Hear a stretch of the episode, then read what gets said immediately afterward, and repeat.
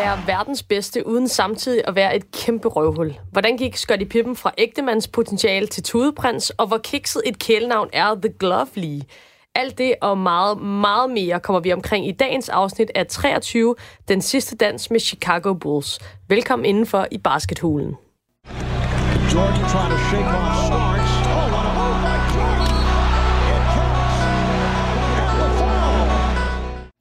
Det her program er makker og kompagnon til Netflix og ESPN's vilde dokumentarserie The Last Dance om Michael Jordan og hans succesfulde Chicago Bulls. Vi ser serien sammen med jer derude, og så smutter vi herinde i studiet på Radio 4 og nørder videre med de temaer, vi synes er mest interessante.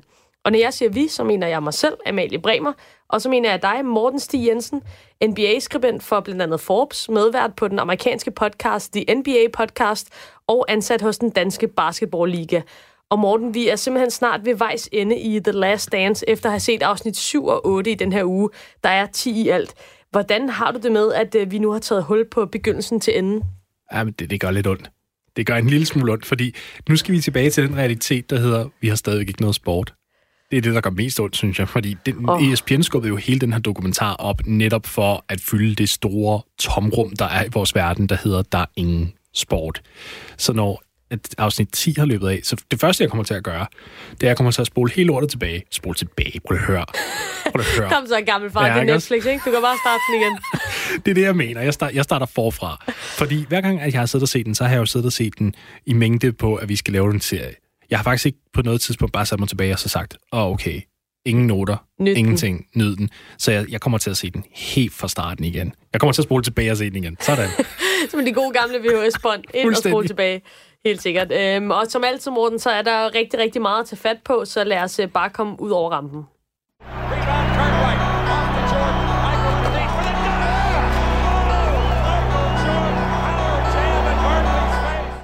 Først og fremmest så skal vi i dagens program i gang med et tema, som du faktisk allerede forudså i sidste uge, Morten, for du ved, at der er noget her, der har betydet rigtig meget for Michael Jordans karriereforløb, og det er nemlig øh, mandens forhold til sin far og farens tragiske død i 1993. Det faktuelle forløb om øh, farens død, det skal vi egentlig ikke diskutere så meget. Det udreder de rigtig øh, godt i dokumentaren. Til gengæld så synes jeg, at de skøjter relativt hurtigt henover, den kontroversielle bølge, der rejste sig mod Michael Jordan i kølvandet på farens død. Altså de her ret uelegante, men samtidig synes jeg jo ikke, at de uinteressante gissninger og koblinger øh, mellem Michael Jordans liv og, og gamblingproblemer og farens død. Hvad var det helt konkret, der skete i forbindelse med, at James Jordan blev slået ihjel, og så de her, øh, de her koblinger, der blev lavet mellem, mellem det og Michael Jordans problemer? Jamen, i et stort træk, så var der gissninger om, at Michael Jordan skyldte en masse folk en masse penge, og at det kunne potentielt være en, en årsag til, at James Jordan, altså hans far, blev dræbt. Der er ingen, skal jeg lige have, øh, det er meget vigtigt at påpege, der er ingen beviser på det her. Ingen. Altså, øh, og der er mange mennesker, som der i mange år har prøvet at finde beviser på, at der var en eller anden form for connection i det her, men det er altså ikke blevet fundet. Så medierne begyndte bare alligevel at spekulere utrolig hårdt med, at det kan være, at Jordan på en eller anden måde var skyld i hans egen øh, fars død. Og, og det, øh, det kan man jo have sine tanker om. Jeg har i hvert fald mine. Og lad os lige prøve at høre, hvordan Sam Smith, som jo også øh, langt hen ad vejen var, var en kritiker, eller i hvert fald også en, en modstander til Jordan på nogle punkter med, ved, ved hans bog, en sportsjournalist, øh, som skriver en bog, der hedder The Jordan Rules. Øh, men, øh, men han var altså heller ikke tilfreds med, med de her koblinger, der blev lavet. Det lød sådan her. That was really unfair. Imagine how your father gets killed and not a blaming you. I mean, that, that was really cheap shot stuff. Altså øh, cheap shot stuff, og det, og det er jo selvfølgelig også, altså det er jo fuldstændig i forfærdelige hændelse, og, og, og, og personligt så synes jeg ikke, at jeg har sådan øh, super øh, stærke sølvpapirshat-tendenser, men det er jo også bare, altså man kan jo ikke lade være med at spørge sig selv, Michael Jordan er så meget i søgelyset, han er måske det største ikon i verden på det her tidspunkt, og så sker det her med hans far, det, det virker underligt, altså han holder ind midt om natten, og hvorfor kører han rundt der, og så skal han lige pludselig ligge og sove, og og så sker der jo bare det helt fuldstændig forfærdelige, at der jo kommer øh, to gale mennesker forbi, som simpelthen så slår manden ihjel. Øh, det, det, det er vel også meget naturligt, den interesse, der kommer, og alle de spørgsmål, der så vil blive stillet på bagkant af sådan en vild freak, øh, tragisk hændelse. Selvfølgelig, og det er også, altså det giver kun mening, når man begynder at stille spørgsmålstegn. Det gør det skam. Men det, det er simpelthen en forholdsvis klokkeklar situation i, at når man bor i USA, og man kører lange distancer, så er der bare ikke altid mulighed for at kunne finde et hotel eller et motel. Det, det er faktisk ret normalt, at, at mennesker, der kører de her lange afstande, holder ind ved restepladser og rent faktisk sover i deres biler. James Jordan kører i en Toyota Lexus øh, SC, øh, og, og på det tidspunkt var det altså en ret lækker bil, for at sige det lige ud. Og så er der bare to teenager på det her tidspunkt, og jeg husker simpelthen ikke navnene på, på de to, men der er to teenager, som der, der, der lægger mærke til, at den her bil, den, den står parkeret, det er en lækker bil, og der er en, der ligger og sover, og så tænker de, den bil kan vi snuppe, og der er måske nogle mere værdier deri. Øhm, den ene har allerede er, erkendt, at, at han var med til det, og sagt, at oh, det var den anden, der gjorde det. Og så de, de to går lidt mod hinanden, de to teenager, men der er ingen tvivl om, at begge er enige i, der er sket noget, og der har været en involvering fra den ene eller den anden side. Og hvordan blev det her, altså man ser jo i serien, at, at Jordan langt hen ad vejen også har et anstrengt forhold til medierne og så videre. Øhm, hvad havde det af, af, af repræsalier for, for det forhold, der i forvejen øh, var, var rimelig prøvet? Altså hvad, hvordan reagerede han på alle de her øh, gissninger og, og beskyldninger på bagkanten af farens tid? Altså han var vred, men jeg vil lige indskyde, at forholdet med præsten var faktisk ikke så slemt igen. Det er først her, det virkelig begynder at mm. blive mm. altså fjendsk. En ting var, at de kom ud med de her af gissning omkring, hvordan han gamblede i, i Atlantic City og alt det der, og det irriterede ham. Men det var ikke nødvendigvis noget. Han kunne godt forstå, altså, at folk havde ligesom et job, de skulle, de skulle udføre. Altså, han var, han var udmærket klar over, at nogle chefredaktører vil gå hen og sige til en journalist, prøv at finde den her vinkel på det. Øhm, men, men at de begynder at gøre det her, hvor at de implementerer ham på en eller anden måde i hans egen fars mor, jamen der får han bare nok. Og han, altså, han, han laver en, øh, en udtalelse, hvor han også altså, direkte siger, at det, det, det er simpelthen øh, altså forfærdeligt og, og, og lav klasse og alt muligt. Hvilket, hvilket jeg jo godt kan forstå. Det må det være forfærdeligt at sidde der, lige efter man har mistet sin far, og så få gasset alt det over sig. Fordi noget, man også glemmer, det er jo, at, som jeg også sagde i et tidligere afsnit, at manden har flere penge end Gud, altså i den forstand. Mm. Han er uhyre rig på det her tidspunkt. Det, den her idé om, at han ikke kunne betale sine regninger fra at spille golf eller på casino, er fuldstændig hen i skoven. Manden skovlede penge ind. Det var vanvittigt. Altså, hundredvis af millioner stod på bankkontoen. Det var ikke et problem med at betale. Så hvis der er nogen, der på noget tidspunkt har sagt til Michael, vi kommer til at skade din familie eller et eller andet, kan du da tro på, at han har betalt, eller fået en security på, eller et Men eller andet. hvordan, Morten, altså du har, du har masser af indblik i, i de amerikanske medier, også i forhold til NBA og basketball. Hvorfor, altså, hvor hiver de det her frem hen? Altså, hvor, som du siger, når du lægger det ud på den her måde, jamen, så virker det jo fuldstændig gag. Altså, øh, han, han, han, han ville selvfølgelig have lagt nogle penge, og, og uden problemer i øvrigt, hvis der havde været en trussel. Altså, hvordan kommer de her gissninger overhovedet frem i første omgang? Jeg tror i sidste ende, altså nu kan man ikke kalde det clickbait, fordi dengang var der ikke rigtig hjemmesider på samme måde, men det var jo en kamp for at få den spændende historie frem. Og, og det er jo det der med, at vi altid ser, øh, især i USA, med, at hvis der er en eller anden atlet eller skuespiller, som har vind i sejlene, på et eller andet tidspunkt, så skal pressen nok begynde at gøre den situation, så den hele den fortælling lidt mere negativ, fordi så bliver det spændende. Nu skal vi, nu skal vi hive den her person en lille smule mere, lidt mere ned. Og, og jeg tror, at der var bare en, en åbenlys chance for det, fordi du netop du kommer ind på det. Du siger, at det er jo meget sådan tilfældigt det hele, og det er det jo. Det er jeg 100% enig med dig i, og det tror jeg også, alle medierne er enige Og hvis du spørger Jordan, en helt ærlig Jordan, vil han jo også sige, at godt se, at det er, altså, at omstændighederne ser suspekte ud. Mm. Men altså, tilfældigheder kan også ske.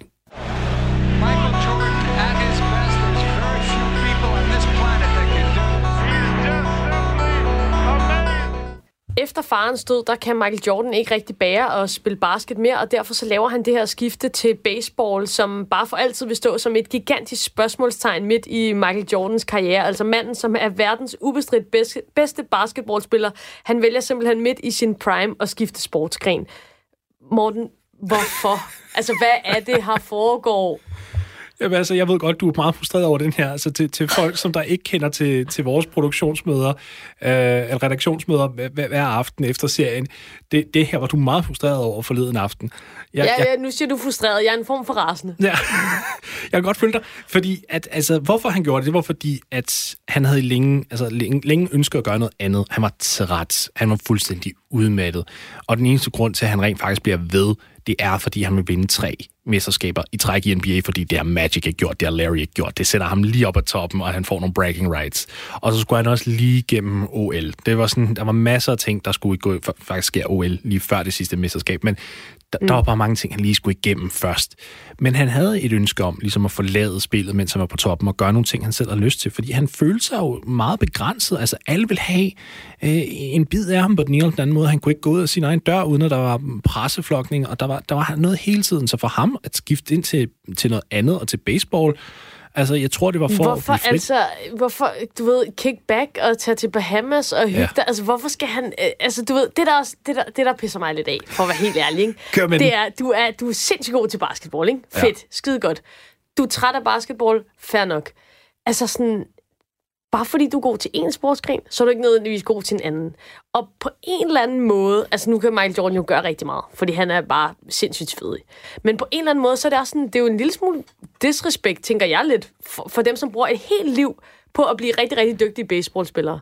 Og så kommer han lige pludselig valsen ind, og fordi han har et navn inden for en anden sportsgren, så skal han, du ved, altså, det, det, det er da noget underligt form for storhedsvandvid, synes jeg lidt. Ja, men det er vi slet ikke uenige i.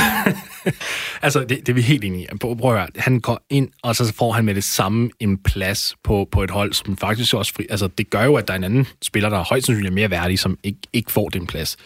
Jeg tror, at baseball måske også har brug for et lille PR-hit på den gode måde, hvis jeg skal være helt ærlig, fordi det skader jo ikke baseball at Michael Jordan lige pludselig siger, hey, jeg er verdens bedste basketballspiller, og nu forlader jeg den her sportsgren til at komme hen og join jer. Jeg tror, det for dem, der var det et kæmpe aktiv, bare mediedækningen, der kom over det og var eneste kamp. Altså, mm. det, det tror jeg, at for dem var det vildt, men, men jo, altså, at, at nu havde han jo ikke spillet, for da han var 17, til han var 31, altså baseball. Han spillede tilbage i high school. Mm. 14 år uden at træne baseball sådan på fast basis, og så komme ind og tro, hey, nu skal, nu skal jeg da have en karriere. Det er, det er arrogant af helvedes til, og øh, nok også en lille smule malplaceret. Men, men derudover vil jeg sige, jeg tror ikke, han fortryder det. Jeg tror, at han har brug for den pause. Jeg tror, han gik ud og lavede noget, som han synes var sjovt. Øh, man ser ham jo også sådan i omklædningsrummet, og han var på bussen. Sådan, der er nemlig en, der er også en dokumentar omkring hele Michael Jordans altså, baseball-karriere der. Og de karriere der med, sætter vi lige i øjne rundt om her. Ja. Men når han skal for eksempel bussen, der, det, var, det var ikke privatfly. Hvis du skulle fra den ene side til den anden, så, tog du, så var det på en holdbus. Og så kørte du i 8-10 timer, 12 timer. Og det kan jeg forstå, altså fordi, som du også siger, han var kørt ned, og så som, som det sidste flodbølge oven i glasset, der allerede var fyldt og så videre, der kommer jo alt det her med, med medierne og hans far efter faren stod. Altså, så, så, så hvis der er noget, jeg kan forstå i det her, så er det det, det der med, som det også bliver sagt i dokumentaren, så er han lige pludselig bare one of the guys, altså. Ja. Og han er ikke en, der skal, der skal tage alle op på sin... Altså, han må have haft ondt i ryggen, ikke? Af at, og, og carry altså hele sit hold i så mange år, ikke?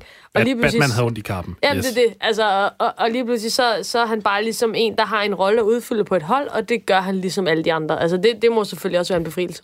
Jamen, 100 procent. 100 procent. Fordi en ting er, at når du dominerer et fag på den måde, og der kommer den her medieinteresse efter dig, og, og alle beder dig om noget, så, så på et eller andet tidspunkt, så mister du også bare glæden ved at gøre det, for du føler mere, at det er en pligt, end det er en glæde.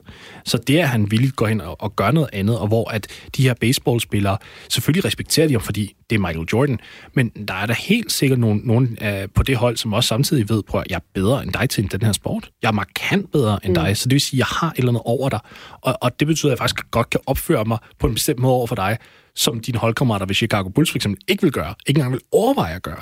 Så for ham, der tror jeg, det var befriende ikke at være den bedste på et eller andet plan, selvom han stadig stræbede efter det, fordi han dukkede op til træning hver morgen klokken 7 eller halv 8 og begyndte at, at stå og hit med det baseball bat, men ej, ja, ja, det må have været et fantastisk år for ham, tror jeg. Og øh, en af de ting, som også er med på sådan på rygtebørsen i forhold til, hvordan han skifter over til baseball, det er det her med, at blev han suspenderet fra, fra NBA og basketball på grund af spillegæld og så videre. Og øh, om det, der har vi lige et øh, lydklip, som kommer her. You're telling me that David Stern, the ultimate capitalist, takes his number one player on his number one franchise and unilaterally decides to lower the value of the rest of the league franchises by taking him out and the Bulls out effectively um, for some secret penalty and no one ever finds out about it. What's your opinion of the theory that Commissioner Stern suspended Michael for 18 months? How can I fra- how can I phrase this delicately? Total bullshit. Så øh, jeg tror også bare, at vi, øh, vi ligger den stille rolige i graven, øh, Morten. Altså, øh, øh, altså, ja eller nej, er det, var, det, var det total bullshit, det her? Fuldstændig. Det, det var, det, der var simpelthen altså, mennesker, der stoppede med at se NBA basketball, fordi Jordan ikke spillede længere. Stop det. Det er dumt. Videre. Så er, øh, er den lagt i graven for altid. Øh, ja. Til gengæld, så sker der jo en masse ting også øh, i Chicago Bulls, eller øh, hos, øh, hos Chicago Bulls, mens Jordan han, øh, han tager sig rundt og leger baseballspiller. Øh, jeg sad i det her studie for et par uger siden, i en lille omgang uh, Fuck, Mary Kill, og sagde, at uh, Scottie Pippen, han var ægtemandspotentiale. Så jeg må, må ærligt talt indrømme, at jeg blev uh, pænt skuffet den her uge. For uh, mens Jordan han er væk, og uh, kronprinsen Scottie Pippen, han lige pludselig øh, skal være stjernen hos Chicago Bulls, så bliver han jo tudeprins. Altså, det, det går direkte med 400 km i timen fra kronprins til tudeprins. Og det, det, det, det ser vi i det her afsnit. Altså, hvad sker der lige der? Jamen altså, helt konkret, så sker der jo det, at Scotty faktisk, for at starte den helt om, han havde jo en fantastisk sæson i 94, øh, 93-94 sæsonen, altså året efter Jordan og gået på pension. Han er en MVP-kandidat faktisk. Han snitter 22 point, 9 rebounds, næsten 3 steals på kamp og, og mange assists. Altså han er, han er en, en klokkeklar superstjerne. Han vokser op og bliver en klokkeklar superstjerne. Så kommer de i slutspillet, og de ender med at spille mod New York Knicks, og jeg mener, det er i anden runde. Og, og der sker der det, at det er, det er, hvad man kalder en late game situation. Der er mange, meget få sekunder tilbage på uret, og det er en tæt score. Scotty vil gerne have det sidste skud. Og Phil Jackson, cheftræneren for Chicago Bulls, siger, nope, du skal tage bolden ud af banen. Det vil så sige, at han skal stå på, Scotty skal stå på sidelinjen og aflevere bolden til deres nye uh, rookie, Tony Kukoc, som vi har snakket om en lille smule mm. før. Og Scotty siger bare nej. Scotty, Scotty får de der amerikanske nykker lige på det øjeblik, hvor at jeg er superstjerne, jeg skal have det sidste skud. Der er ikke noget at rafle om. Det, Michael fik altid det sidste skud. Jeg skal have den rolle, og jeg skal have det lige nu. Og der er faktisk en lille del af mig, der godt kan forstå sådan abstrakt ting, hvor tankegangen kommer fra. Men det, det er kogt helt over, og han nægtede at tage banen, altså han nægtede at gå på banen, efter at Phil sagde, nej, det, kom, det kommer du ikke til. Phil siger, fuck ham, videre, Uh, Pete Myers, du kommer ind i stedet for. Mm. Og, og heldigvis for, for Chicago rammer Tony Kukoc det her skud alligevel, de vinder kampen. Men, men det her er det helt store uh, kritiske øjeblik i Scottie Pippens karriere. Og, og jeg vil sige, der har ikke været mange, og, men det er bare noget, man, man aldrig kan undgå at bringe op. Det, at han nægter at gå på banen Nej, fordi det... at, at, at da jeg også sad og, og sagde, at han var ægtemandspotential, han var clean cut fyr, altså, ja. og virker bare som, som, som en, der ligesom er, er sådan en, en stabil type på en eller anden måde. Og det her, det sætter jo ham selv over holdet, og, og jeg tænker lidt, altså, var det så kontroversielt, at Kukoc skulle tage det skud? Altså, alle forventede vel også, at det skulle være Scottie Pippen, der skulle tage det. Så virker det da egentlig taktisk set som, som en meget god manøvre at, at smide bolden over i hænderne på en anden mand. Det er jeg enig med dig i. Problemet der, det er, at det var en rookie. Altså, det her var første, Tony Kukocs første år i NBA. Og det går man simpelthen bare så det vanvittigt gør, meget op i. Det gør man en lille smule, fordi mm. det her var slutspillet trods alt. Det er stadigvæk en mere intens format af basketball end i grundspillet. Og det er der, hvor at Scottie Pippen bare mere eller mindre sad og sagde, prøv at høre, det vil jeg bare ikke tillade. Og, og noget, som der ikke bliver snakket om i dokumentaren, som jeg synes er hammerende interessant, det er jo, hvordan de ikke øh, connecter det helt til det, som vi så fra pausen siden. Det der med, at man vælger, to, at, at, at Jerry Krause går all in på Tony Kukoc, og Pippen bliver sådan lidt tabt i svinget. Jeg tror da 100% det med, at det var Tony Kukoc, bolden gik til. Det pisser ham endnu mere af. Fordi det var ham, som, som Jerry Krause gik efter i alle de her år, som han hele tiden gik rundt og sagde, åh, han, han kunne være lige så god, som jeg tog. Altså, Scott så der ligger simpelthen noget underliggende grudge i, at, øh, at Kukoc, han blev ligesom, hvad kan man sige, øh, prioriteret af, af Bulls-ledelsen, og det var i virkeligheden var måske der, den, den sved for, for Scottie Pippen. Det er min teori. Mm. Ja, men, men jeg vil så også sige, altså efter det her, øh, efter den her skandale, altså Scottie får et reality check. Det gør han jo. Altså Bill Cartwright, Chicago Center på det tidspunkt efter kampen, tuder ind i omklædningsrummet. Også selvom de vinder. Han er så skuffet ja, de siger, over han, Scotty, øh... Pippen. Jamen, det, den, her, den her tale, altså, som, den har været på rygtebasis i mange år, det her med, at Bill Cartwright gik ind og, og snakkede. Så det, at vi i dokumentaren ser spillerne sidde og fortælle om den her tale, oh, jeg fik guldløsninger, det var, det var spændende. Um, fordi det, det var det. Det var, det var åbenbart rigtigt, at han bare gik ind og fuldstændig sådan, Scotty, I'm so disappointed in you. Det, altså, at have den over sig. Og især Bill Cartwright var sådan en, en, en forlænget far til, til størstedelen af truppen. Så mm. hvis Bill Cartwright sagde, at han var skuffet over dig, puha, så, så, blev man, så følte man sig lille. Men hvorfor er det så, at, øh, at Scottie Pippen sidder i interview i dag og siger, at, at han vil gøre det, det hele igen? Altså, fordi det virker jo altså, helt latterligt.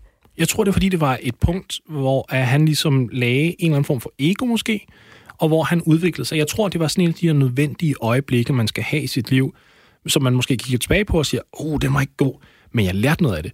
Jeg tror, det er derfor, han siger nu til dags, jamen jeg, jeg vil simpelthen gerne, altså jeg, jeg vil faktisk gerne gøre det, eller jeg vil, jeg vil gøre det samme igen, hvis mm. jeg fik samme situation.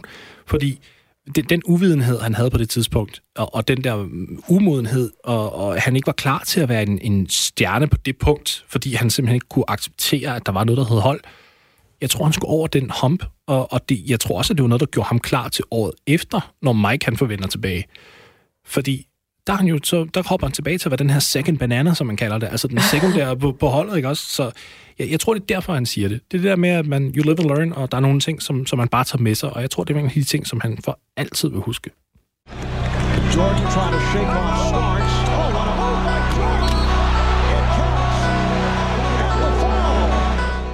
Nu tager vi hul på noget, der måske krasser lidt, hvis man elsker Michael Jordan, som du gør, Morten. Og til gengæld så ved jeg jo, at du elsker ham ekstra meget, fordi han også er en kompromilløs satan, og det bliver der virkelig sat en tyk streg under i denne uges to afsnit af The Last Dance. En stor del af begge afsnit handler faktisk om, altså rent sagt, hvor nederen en holdkammerat Michael Jordan egentlig var. Altså, han var decideret ondskabsfuld over for de andre på holdet, og, og selvfølgelig også øh, i den grad over for sine modstandere. Og så lander vi jo ved spørgsmålet, som jeg egentlig startede programmet med. Kan man være verdens bedste uden også at være et røvhul? Du er verdensmester i bordfodbold, er du ikke? Jo. Hmm. Og jeg er bare rigtig sød. Så det kan man...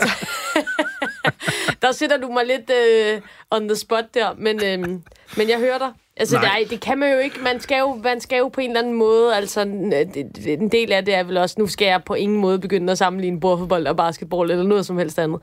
Men der er vel, øh, der er vel en eller anden del af det, som også er noget, noget der handler om at intimidere de andre mm-hmm. og ligesom sætte sig selv i den position, som, som de så også skal, skal vide, at man er i. Altså, jeg fristes jo vildt meget til at åbne op for LeBron James versus Michael Jordan-debatten lige her. Mm. Øhm, og, og det vil nok det, det har vi simpelthen ikke tid til at gå ind i. Men jeg vil sige, en af grundene til, at Michael Jordan bliver kigget på som værende bedre end, end LeBron totalt set, det er jo netop, fordi han var så kompromilløs. Jordan i finalerne har aldrig nogensinde tabt. Han er 6 for 6 i finalerne, og det er fordi, at han tog alle altså det der all means necessary. Han ville vinde, det var lige meget, hvad det så skulle være. LeBron har vundet tre mesterskaber, men har været i finalen otte gange. Og, og der er bare nogle spillere, som der ikke har den der, hvad skal man sige, altså det, det der, jeg synes, det er forkert at sige dræberinstinkt, for det synes jeg, LeBron har. Ja. Øhm, men, men han har ikke den der, ja, du sagde faktisk kompromilløse mentalitet. Mm. Og det, det har LeBron ikke. Han, han kan godt lide at have et positivt forhold med sine holdkammerater, og det er der, hvor Jordan skiller sig ud, og det er derfor, han, han også bliver anerkendt nu som den bedste. Det der med, at man kan gå ind og så sige, jeg bliver nødt til at tvinge mine holdkammerater til at gøre noget. Jeg bliver nødt til at være en douchebag. Jeg bliver nødt til at være et røvhul over for folk for at gøre det. Jamen, hvis du gør det, så skal du fandme også kunne være i stand til at vise resultater. Og det må man altså give Mike. Seks mesterskaber. Altså, på et eller andet tidspunkt bliver man bare også nødt til at anerkende, altså, det virkede. Der, der, der er ikke nogen vej udenom. Der er ikke noget modargument til det. Det virkede.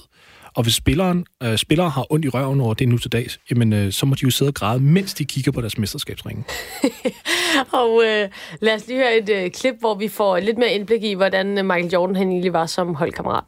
Every time we would play good and we were winning games, everything was okay. But, but everybody was always on alert around Michael after a bad game like that. He would say, You motherfuckers didn't do a thing today. Come ready tomorrow to practice. His theory was if you can't handle pressure from me, um, you're not going to be able uh, to handle pressure of the NBA playoffs. And so he talked trash in practice. Uh, he went at guys. Altså, hvad, hvad, hvad gør man med sådan en fyr her? Altså, det må have også have været en, en, en... Ja, det er jo en skøn hovedpine på en eller anden måde mm. for en træner, fordi at, øh, de vil nok ikke undvære ham. Men, men samtidig, han har, han har slidt så voldsomt på, på sine holdkammerater, og det kommer vi også tilbage til. Han har slidt voldsomt meget på sig selv. Ja, men hvad gør man? Man vinder. altså, prøv at, i sidste ende, det er det, man kan kode det ned til, men, men nej, altså, jeg, jeg tror som træner for Phil Jackson, det, det man gør, det er, man, man, man prøver at finde ud af, hvordan man kan tage Michael Jordans mentalitet og appellere den positivt til hele den kollektive identitet af et hold. Så det vil så sige, hvis Jordan for eksempel opfører sig, som han nu gør, og han presser folk og alt det her, så er der lidt måske et good cop, bad cop element i det, hvor at Phil Jackson efterfølgende skal komme hen og tage armen rundt om den spiller og så sige, prøv at han siger faktisk det her, fordi at du har mere i dig. Det kan godt være, at han ikke udpensler det, men det kan jeg så udpensle for dig. Han råber af dig, fordi han tror på, du kan mere. Vær bekymret den dag, han ikke råber af dig. Fordi så har han opgivet dig. Så ignorerer han dig, og så kommer du ikke til at være på det her hold lang nok tid. Det, altså, det gør du ikke, så er du ude. Så jeg tror, for, for Jackson, der var det et spørgsmål om at simpelthen kunne sige, vi ved, vi har jordens bedste spiller på, på, på vores hold, så vi skal finde ud af at bruge den energi, han, han bidrager, både positivt og negativt, til den, til den mest effektive måde, vi kan. Altså, jeg tror, jeg har det sådan lidt, øh, lidt dobbelt med det, hvis jeg sådan skal, skal tage stilling fra mit eget synspunkt, fordi på den ene side, så, så, så er det for meget. Altså, det, det, det er for meget, det er for voldsomt, de kommer op og slås. Altså, der, der er simpelthen, han presser sine, sin holdkammerater til at blive voldelige. Øh, nogle, nogle mennesker, som egentlig ikke øh, har det i sig, eller har lyst til at, at have det i sig. Og på den anden side, så synes jeg jo langt hen ad vejen, at, at hvis man er så meget den bedste, som Michael Jordan han var, jamen, så må man være lige så ekscentrisk og underlig og, og halv og heltræls, som man egentlig har lyst til. Øhm, hvad, hvad er sådan din holdning til det? Altså også som, som fan af manden og som, som superfan af sporten?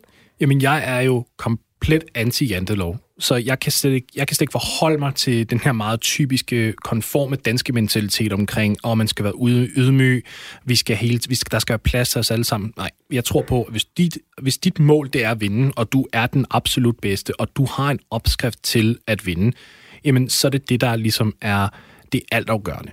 Så er det det, som der kommer ned og er, er første prioriteten. Jeg kan sagtens forstå argumenterne. Jeg er jo ikke uenig i, at man, man opfører sig som en røvhul. Slet, slet ikke. Jeg, jeg, det er helt enig i. Jeg sætter bare øh, tanken ved, at det var en nødvendighed for at nå så langt. Den her ikonstatus. Nu ser vi vi følger jo det her hold i 97-98 sæsonen. Den sidste sæson af alle de her spillere sammen. Og vi ser, hvordan de bliver behandlet som Beatles. Det gør de da, fordi de har vundet så meget. Det gør de da, fordi at de har de her mange forskellige personligheder. Og, og det, det var slet ikke blevet en realitet, hvis det ikke havde været for, at Jordan havde presset folk på den her måde. Han kunne sagtens have valgt at være en af de der spillere, der aldrig vandt mesterskaber, men som bare blev anerkendt som en god spiller, der aldrig rigtig var noget... Altså, der aldrig var en vinder, en sådan Charles Barkley, en Patrick Ewing, den, den slags. Men han har lyst til at være mere. Og han vælger, han tager et valg, han vælger at så sige, jeg, jeg vil vinde mere, end jeg vil have venskaber og, og forhold, positive forhold. Og så må jeg æde den, når jeg er ældre. Men jeg er i den alder, jeg er nu, hvor jeg kan vinde mesterskaber. Det kan jeg ikke, når jeg er 50. Og nu, nu skal jeg jo på ingen måde øh, positionere mig selv som øh, jantelovs fortaler. Det vil, det vil jeg meget nødigt, men øh, ikke desto mindre, altså det vil noget med også, altså selvom at man skal være kompromilløs, og når, jeg kan jo ikke sige den gyldne middelvej her, fordi den gyldne middelvej er jo også bare totalt nedtur på mange måder, når det mm. handler om, at man bare skal være den bedste. Ja. Så kan man ikke bruge den gyldne middelvej til noget som helst. Men det har vel også en personlig pris, og det ser vi jo virkelig, virkelig tydeligt i det her afsnit, i, i et øjeblik, hvor at, øh, at fuldstændig sol, måne og stjerner står fuldstændig perfekt. Og det, jeg får gås ud bare, at jeg snakker om det lige mm. nu. Øh, det er der, hvor den her serie, den piker fuldstændig. Øh, hvor man egentlig ser Michael Jordan reflektere tilbage på de her ting. Vi hører lydklippet nu, og så kan vi snakke om det bagefter. Øhm, den, den personlige pris kan vel også blive for stor på en eller anden måde. Lad os lige prøve at høre, hvordan han selv forholder sig til det. Look, I don't have to do this. I'm only doing it because it is who I am. That's how I played the game. That was my mentality. If you don't want to play that way, don't play that way. Break. Ja, break, og man kan høre, at øh, stemmen knækker, og det, det, det er jo et meget følelsesmæssigt øjeblik for, for Michael Jordan, det her. Altså, han retfærdiggør jo mm. i, det her, i den her interviewbid, at han har været på den måde. Og han siger, han er ligesom hård på en eller anden måde, og siger, hvis du ikke vil, så kan du bare lade være. Og samtidig så er han ved at bryde sammen. Øh, altså, hvordan skal man tolke den her dobbelthed? Man skal tolke det som om, at det her det er en mand, som der nu er 57 år gammel. Så nu har han fået afstand fra ligaen. Han gjorde, hvad han mente var nødvendigt dengang. Men han ved også godt, at det vil betyde, at han aldrig kommer til at have det der forhold med de her mennesker. Som, som mange af de her spillere fra Chicago, Steve Kerr Judd Bushler og sådan nogle, det, de er stadig venner til den dag i dag. De snakker stadig sammen hyppigt. Og ja, altså Steve Kerr, når han altså, som en træner for øh, Golden State Warriors, når de spiller mod Charlotte Hornets, som Michael Jordan ejer nu til dags, og, og, og de spiller der, så kommer de derhen og siger hej, men der er ikke de der venskaber. Der er mange af de, de, de forhold, de er ikke til stede. Det er sådan nogle, sådan nogle meget fjerne forhold, om vi ser hinanden en gang imellem ved specielle events, og så går vi hver vores vej. Og jeg tror, der er en del af ham, der ligesom siger, at jeg ved godt nu, at det har jeg ikke længere, eller det, det havde jeg ikke, det, det fravalgte jeg, fordi jeg gjorde det her. Og så tror jeg også, han føler, oven i hatten, jeg tror, der er mange følelser først og fremmest, men jeg tror også, oven i hatten, så sidder han der og er en lille smule frustreret. Fordi hele den her verden øh, bad ham om at vinde. Det, det var alt, hvad du i, i USA især. Det er mm. måske noget, vi har lidt svært ved at identificere os her hjemme i Danmark. Vi kan godt sidde og sige, at England Fodboldklub havde en rigtig god øh, altså, sæson i Superligaen, hvis vi sluttede nummer to eller tre. Det, sådan fungerer det ikke derovre. så hvis du er på toppen af dit spil, altså som topatlet, så har du bare at vinde, og det er ikke bare at komme til conference-finalerne, fordi du skal vinde helt lortet. Der er ikke noget der. Og det, var, det, det, det krav var på ham hvert evig år. Og han valgte at leve op til det. Han valgte at sige, fint, er det, vil I have det, jeg skal gøre det? Så det er det, jeg gør. Og jeg finder, jeg finder på alle mulige slides og løgnhistorier oven for mig selv inde i mit hoved, så jeg kan motivere mig selv til at være den bedste hver evig eneste kamp. Jeg ved, der er millioner af menneskers øjne, der er på mig hele tiden. Så bliver jeg også nødt til at levere. Og det kommer altså på på den bekostning, at jeg er nødt til at være en dæk over for mine holdkammerater og trække dem med mig med mine tænder, mm. så jeg kan opnå det, som I beder mig om at gøre. Og altså det her med, at han, øh, han, han, han finder ligesom sådan nogle øh, sindssyge undskyldninger for, for hvordan øh, at, at han ligesom finder det her sådan vrede frem, og, og nu skal han bare gå amok. Og jeg, jeg, jeg faldt over et, øh, et tweet i dag, som jeg synes jo opsummerer virkelig godt. Det er skrevet af, af en englænder, der hedder Owen Sheeran, tror jeg, det, det udtales. Det, er, det er noget irsk, så, så undskyld på forhånd. Men han skriver altså, at øh, hver evig eneste episode af The Last Dance, den foregår cirka sådan her. Så Jordan siger, he thought he was as good as me, Literally any point guard. Han siger så, I accidentally made eye contact with Michael. så siger Jordan, and that. Så kommer der dramatisk musik. Really pissed me off. og så kommer der så en, en Wu-Tang-montage med Michael Jordan, der laver 97 point i en kamp. og det er vel ret meget, altså den her skabelon ser vi jo, altså yeah. om det handler om, han siger, når øh, BJ Armstrong, han jublede for meget. Eller, eller, eller Bradford Smith, han, uh, han sagde det her efter en kamp som det så viser sig, at det har han ikke engang sagt, og det er en eller anden ung spiller. Og så har Michael Jordan bare sådan fundet på det. Og det var ikke engang, altså det er ikke engang en reel hændelse, der gør, mm-hmm. at, at han får den her sindssyge ild under sig. Hvis der ikke rigtig er noget, eller så er det en træner, der går forbi ham i en restaurant og ikke øh, hilser nok på ham. Altså, det, det er jo fuldstændig manisk på en eller anden måde. Der er en historie til, som ikke kom med i, øh, i dokumentaren. Med, bring it hvad hedder det, i, jeg tror det er i 97, 96-97 sæsonen, Jeff Van Gundy, der er New York Knicks-træner, siger til medierne, at Jordan han prøver at gøre sig gode venner med modstandere, så de ikke spiller lige så hårdt imod ham. Sådan han tager dem ud til middag og det og andet. Jordan læser den her, det her citat i avisen. Og han går apeshit. Jeg tror, han scorer 51 point, og så på vej væk ud af banen efter kampen er slut, så går han forbi Jeff Van Gundy og kigger ned på ham. Og Jeff Van Gundy er sådan en lille, halvskaldet mand. Han er meget lille. Og Jordan giver ham et blik, som jeg kun, jeg kun forestille mig, hvor meget urin, der gik ned gennem bukserne på Jeff Van Gundy på det tidspunkt. Fordi det var, hvad han havde brug for. Det var sådan en ligegyldig kamp mod New York i grundspillet. Da han, der var ingen grund til at komme op i, i gear for den. Men han havde, lige, han havde lige brug for den der, det der lille skub. Og hvis Jeff Van Gundy ikke havde sagt det, mm, så havde John jo nok lagt på sådan omkring 25-26 point, sådan en meget stille og rolig afslappet kamp. Nej, nej. Nej, nej de her, de her elementer, de skulle bare til. Og det, igen, det var det, jeg snakkede om før. Det er det der med, at jeg skal finde en måde at være relevant på, fordi jeg vil gerne leve op til de her forventninger. Jeg vil være spilleren, der lever op til alle de her fuldstændig urealistiske, umenneskelige, uvirkelige forventninger, I sætter til mig. Jeg vil være den spiller, der gør det. Og så gjorde han det, og han måtte så finde på alle de her ting. Og Bradford Smiths situation er fantastisk, fordi det ikke engang skete, det her med, at han skulle have sagt, good game, Mike. Ja, det er jo helt, altså, det er jo helt, det er jo helt gak, jo.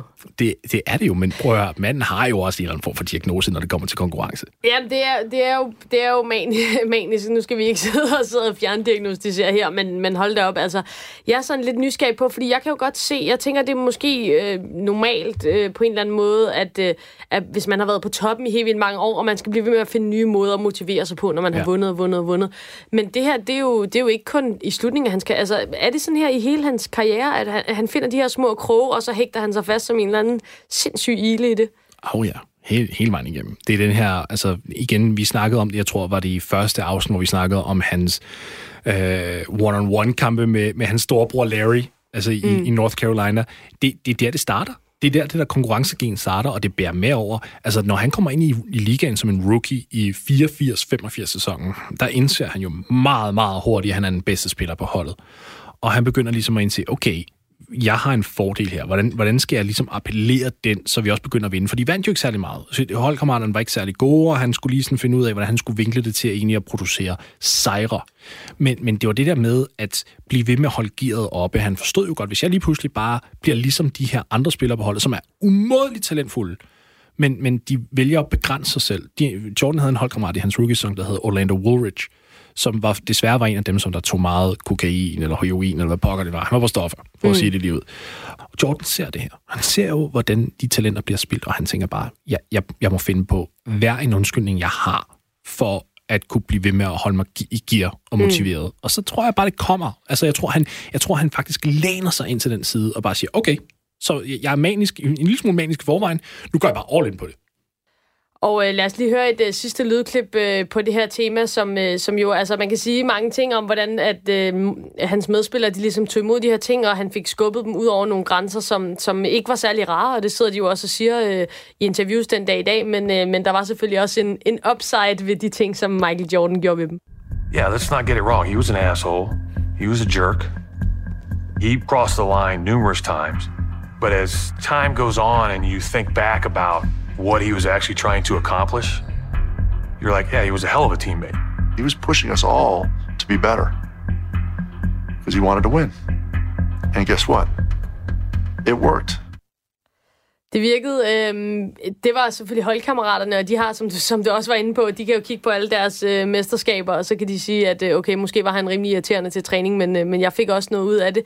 I forhold til det her med modspillerne, så bliver jeg lidt nysgerrig, fordi jeg synes jo, altså, øh, den her med, med BJ Armstrong, hvor øh, han siger, ej, du, du jublede for meget. Det er endda en tidligere holdkammerat hos Bulls, som han ligesom ser så, ser, ser så sur på. Øh, og så ser man det her klip, hvor BJ Armstrong jubler, og Jordan bliver super fornærmet over det. Og så ser man jo sådan en, en, en, en minut lang montage, hvor Michael Jordan jubler mindst lige så meget, og mindst lige så øh, disrespect-agtigt. Øh, altså, det er da også sådan lidt hvorfor skal han hænge sig så meget i det? Altså, der må have været nogle modstandere, der bare synes, han var den, den største nar, altså. Det er 100 procent. Men det tror jeg, at han var fløjtende ligeglad med. Ja. Det var dobbeltmoral i NBA findes ikke, skal vi hilse at sige, når det kommer til sådan noget der.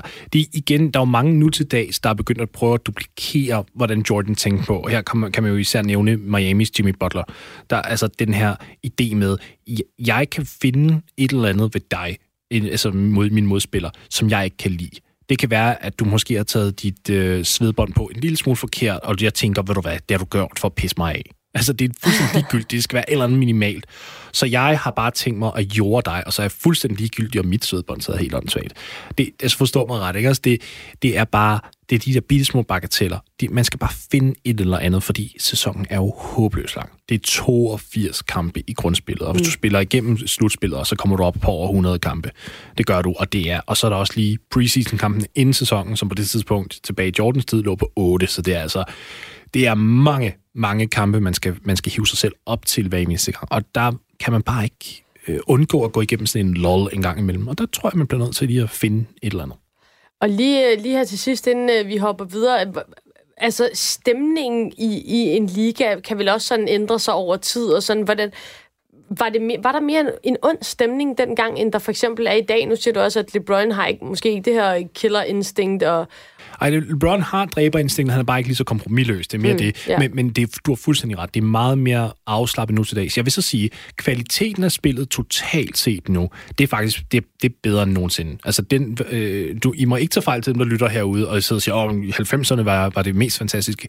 Den basketball, vi ser nu til dags, er, er sublim. Altså, så hvis man, hvis man ønsker at gå mere ind i NBA, følg med. Det er fantastisk. Ja. Men jo, der er ingen tvivl om, at det er blevet mere body-body nu til dags. LeBron, mm. Steph Curry, alle sammen, der er lidt mere den her, hvad så, homie, vi skal hygge os. Uh, ja. Og det kan godt være til tider et, et, måske frustrerende for fans, som der ønsker en kamp, hvor at man virkelig kan se intensiteten. Jeg vil sige, at der er nogle spillere, især faktisk nu nævnte vi lige Steph Curry, og det er faktisk, ikke, det er faktisk lidt unfair, fordi Curry er faktisk en af dem, som der, der når, når, man, når man kommer ind på banen, så er det andre spilregler. Mm. Så, så, så, så fokuserer han sig. Og det gør LeBron også, men det er stadig det der med, så står du på straffekastlinjen, så cracker du lige en joke til din, til din modspiller. Det så du ikke voldsomt meget af dengang. Det er ikke fordi, at 90'erne var fuldstændig strippet fra det. Der var selvfølgelig også elementer af, af spillere, som der kunne med hinanden, men der var en, en større øh, vilje, har jeg lyst til at sige, med at vinde med sit eget hold, og ligesom prøve at skubbe modstanderen lidt mere. Det var sådan, du, du kiggede indad mod dit eget hold, og så sagde, det, det er jer, der er mine kammerater.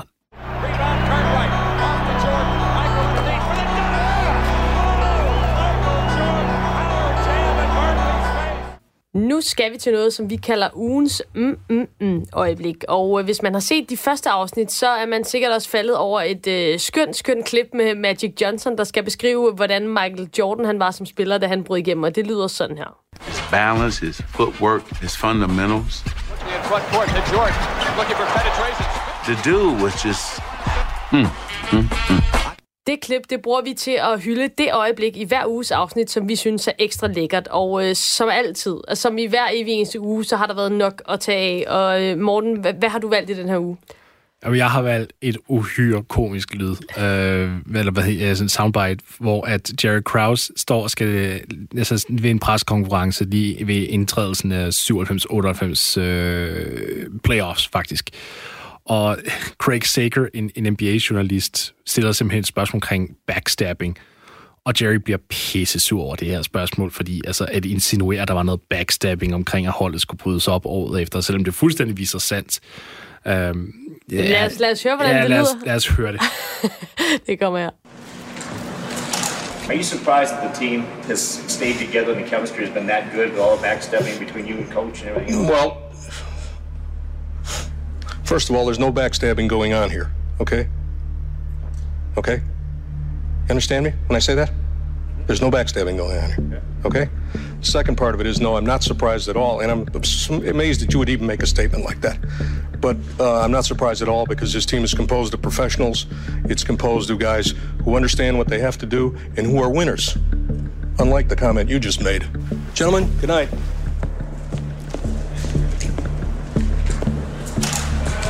Way to go, Craig. det, og der var et way to go, Craig. Det er altså pring over id her. Øh, så, så, så øh, ham her, journalisten, han får Jerry Krause til at storme ud af pressemødet, og så sidder alle de andre journalister tilbage med alle deres fine spørgsmål. Way to go, Craig. Way to go, Craig. Jeg var simpelthen, jeg var færdig. Jeg, havde, jeg, jeg har set rigtig meget altså interviews. Jeg har aldrig set den her. I alle de år, jeg jeg har aldrig set den her før. Den er fantastisk. Jeg, jeg kender hans datter, Craig Sakers datter, der er ham, der stiller spørgsmål. Jeg skal også se med det samme. Hvorfor har jeg aldrig set den her før? og jeg vil så også sige, at Jerry Krause, altså jeg håber, at uh, han siden da har været på, på kommunikationskursus, fordi han er i hvert fald ikke en mand, der udstråler, at der slet ikke er noget at komme efter her. Jeg vil sige, den måde, han svarer på det her spørgsmål, hvor han jo prøver at sige, her er der intet at komme efter, alt er godt. Det er mm. simpelthen så stramt og fuldstændig indestængt vredeagtigt svaret, at man er bare sådan, okay, der var noget at komme efter her. Åh, oh, det er Krause i nødskal, og det er også derfor, han bliver kigget på som fjenden i den her dokumentarserie. Og øh, mit øh, mm, mm, mm, øjeblik i den her uge, det handler jo også lidt om, om noget af det, vi var inde på før, som er øh, Michael Jordan, der hele tiden finder en god undskyldning for bare at øh, ydmyge alt og alle i alle kampe hele tiden. Og øh, det er altså, da han kommer tilbage fra sin øh, baseballkarriere og øh, har skiftet nummer. Og øh, det er der så en, der øh, tager sig den frihed og kommenterer, og det skulle han aldrig have gjort. After the game, Nick Anderson said, he was like 45, isn't 23. Oh, man. obviously Michael Jordan is superstitious. 45 is in mothballs. 23 is back. Altså, altså øh, 23 er, er tilbage, og så gik han ellers øh, fuldstændig ud over rampen i den efterfølgende kamp. Skåede 38 point og tog lige sejren for Chicago. De endte med at tabe lige den serie, men det var så fordi Jordan stadig havde en baseballkrop på det tidspunkt, men her skal, skal undervurdere. Men uh, jamen, det er genialt. Nick Anderson der, sådan, det, han bliver faktisk stillet spørgsmålet i omklædningsrummet sådan, do you think he's better in 23? Og, og så kigger han op og smiler på sådan en måde, som Jordan højst sandsynligt kunne finde irriterende. I, I think he is, siger han så. Og Horace Grant, der bare sådan nok har siddet ved siden af, har bare uh. siddet sådan og tænkt, don't you say it. Don't, don't you say it. Og så, oh boy, you said it. Det er sådan, jeg, jeg kan lige se det for mig. Det er bare, det var lige, hvad vi har snakket om. Mike havde brug for et eller andet. Det her, det var øh, ugens mm, mm, mm, øjeblikke fra os to, og hvis du derude falder over et øh, rigtig lækkert øjeblik, når du sidder og ser The Last Dance, så øh, tip os endelig, så hører vi gerne fra jer. Mm, mm, mm. Morten, i sidste uge der sluttede vi lidt på et øh, downer-tema, men det gør vi bestemt ikke i den her uge, for nu skal vi nemlig tale om øh, verdens måske bedste basketballhold nogensinde, og så skal vi selvfølgelig lige omkring Space Jam, som ligger begge vores hjerter meget nær. I 95 der kommer Jordan tilbage til NBA, samtidig med, at han er i gang med at indspille netop Space Jam. Så manden, han får da lige bygget et helt træningsanlæg op, anlæg op i øh, Warner Brothers studier, hvor alle de bedste spillere fra ligaen, de kommer og hjælper ham med, med at træne op vi, vi kommer tilbage til det med holdene og det ene og det andet, men, men først og fremmest helt lavpraktisk, hvorfor i alverden møder alle de der basketballspillere op og hjælper ham med at komme tilbage på sit gamle niveau, så han kan smadre dem alle sammen? Ja, jeg tror ikke, de kiggede på det, som om de hjalp ham, hvis jeg skal være helt ærlig. Det, det, det, der er i det, det var i Los Angeles. Og øh, det er, Los Angeles er et meget, meget, meget kendt sted i løbet af sommeren, til hvor spillere går hen og faktisk træner. Og, og det er der, de, øh, de faktisk leger huse. Nogle, nogle, nogle har faktisk altså, de deres hjem der, selvom de spiller andre byer. Mm. Og, og det er fordi, det, det er varmt, og det, det er et chill sted at være, og det er et sted, hvor det tillader dem ligesom at kunne, kunne træne både udendørs og indendørs. Så det, der, der er bare meget fleksibilitet at kunne træne i LA. Mm. Så det, at Jordan har en indendørshal, der er frit tilgængelig på den måde, og der er lige pludselig en hel masse NBA-spillere, som der går ind og spiller pick-up ball. Det er attraktivt, fordi så er der måske en Reggie Miller, som der tænker, oh, hvis jeg skal, hvis jeg skal bruge min sommer på at træne, og jeg ser, der er nogle andre, der spiller imod Michael Jordan, og spiller mod nogen, altså Penny Hardaway og Jason Kidd og alt det her, så er jeg måske et skridt bagud. Og øh, vi nævnte lige kort øh, Space Jam, og det, det er noget, der ikke fylder så meget, øh, synes jeg i hvert fald, fordi det har været min indgang til, til Michael Jordan og Chicago Bulls. Altså, jeg var otte år, da filmen kom ud i Danmark, og jeg kan tydeligt huske, at jeg samlede på øh, nogle små plastikfigurer fra cornflakes-pakkerne, hvor man kunne samle de der nerdlocks, som er de små aliens i filmen. Øh. Og jeg ved, at du, du har også øh, har det lidt på samme måde. Altså, hvad er dit forhold til Space Jam? Jamen, jeg havde ikke siddet her, hvis det ikke havde været på Space Jam. Jeg, det var der, min interesse startede jeg så den film biografen, og jeg blev tryllebundet, Amalie. Jeg blev tryllebundet. Og det hele gik bare op i en sær enhed. Og før jeg vidste af det, så havde jeg jo været ude og købe flere kasser af basketkort. Og øh, under et år senere, tror jeg, så var jeg allerede i gang med at købe basketballmagasiner fra USA. Og sådan, altså, det gik hurtigt. Så altså, jeg tror i virkeligheden, at, at den blev koblingen til Jordan og NBA for, for rigtig mange ikke-amerikanere i, i vores generation. Og jeg vil bare lige sige, at øh, jeg har set Space Jam igen for nylig, og den er stadigvæk møghammerne fed. Så, øh, så en anbefaling herfra til at, til at gense den. Også hvis man har, hvis man har børn derude, tænker jeg, det er jo en, en god lille, ja. lille ting til opdragelsen der. Øhm, for lige at komme tilbage til NBA og, og den tilbagevenden, som Jordan også laver i 95 jeg kunne ikke lade være med at tænke på, det han trækker sig tilbage i første omgang, der han sådan meget eksplicit omkring, at døren ikke er lukket helt til basketball og så videre. Altså, var der en masterplan for, for den her tilbagevenden hele tiden, tror du? Åh, oh, det er et rigtig godt spørgsmål. Tak skal du have. Ja, det er et rigtig godt spørgsmål, for det har jeg ikke svaret på. Øhm, men, men jeg vil da sige, at jeg kan godt forstå, hvorfor du tænker det. Det kan jeg godt, for jeg sad lidt med samme følelse og samme tanke, da, da, da man ser dokumentaren. Fordi jeg havde heller ikke hørt sådan Mike før være så definitiv omkring, um, der, døren er ikke lukket. Mm.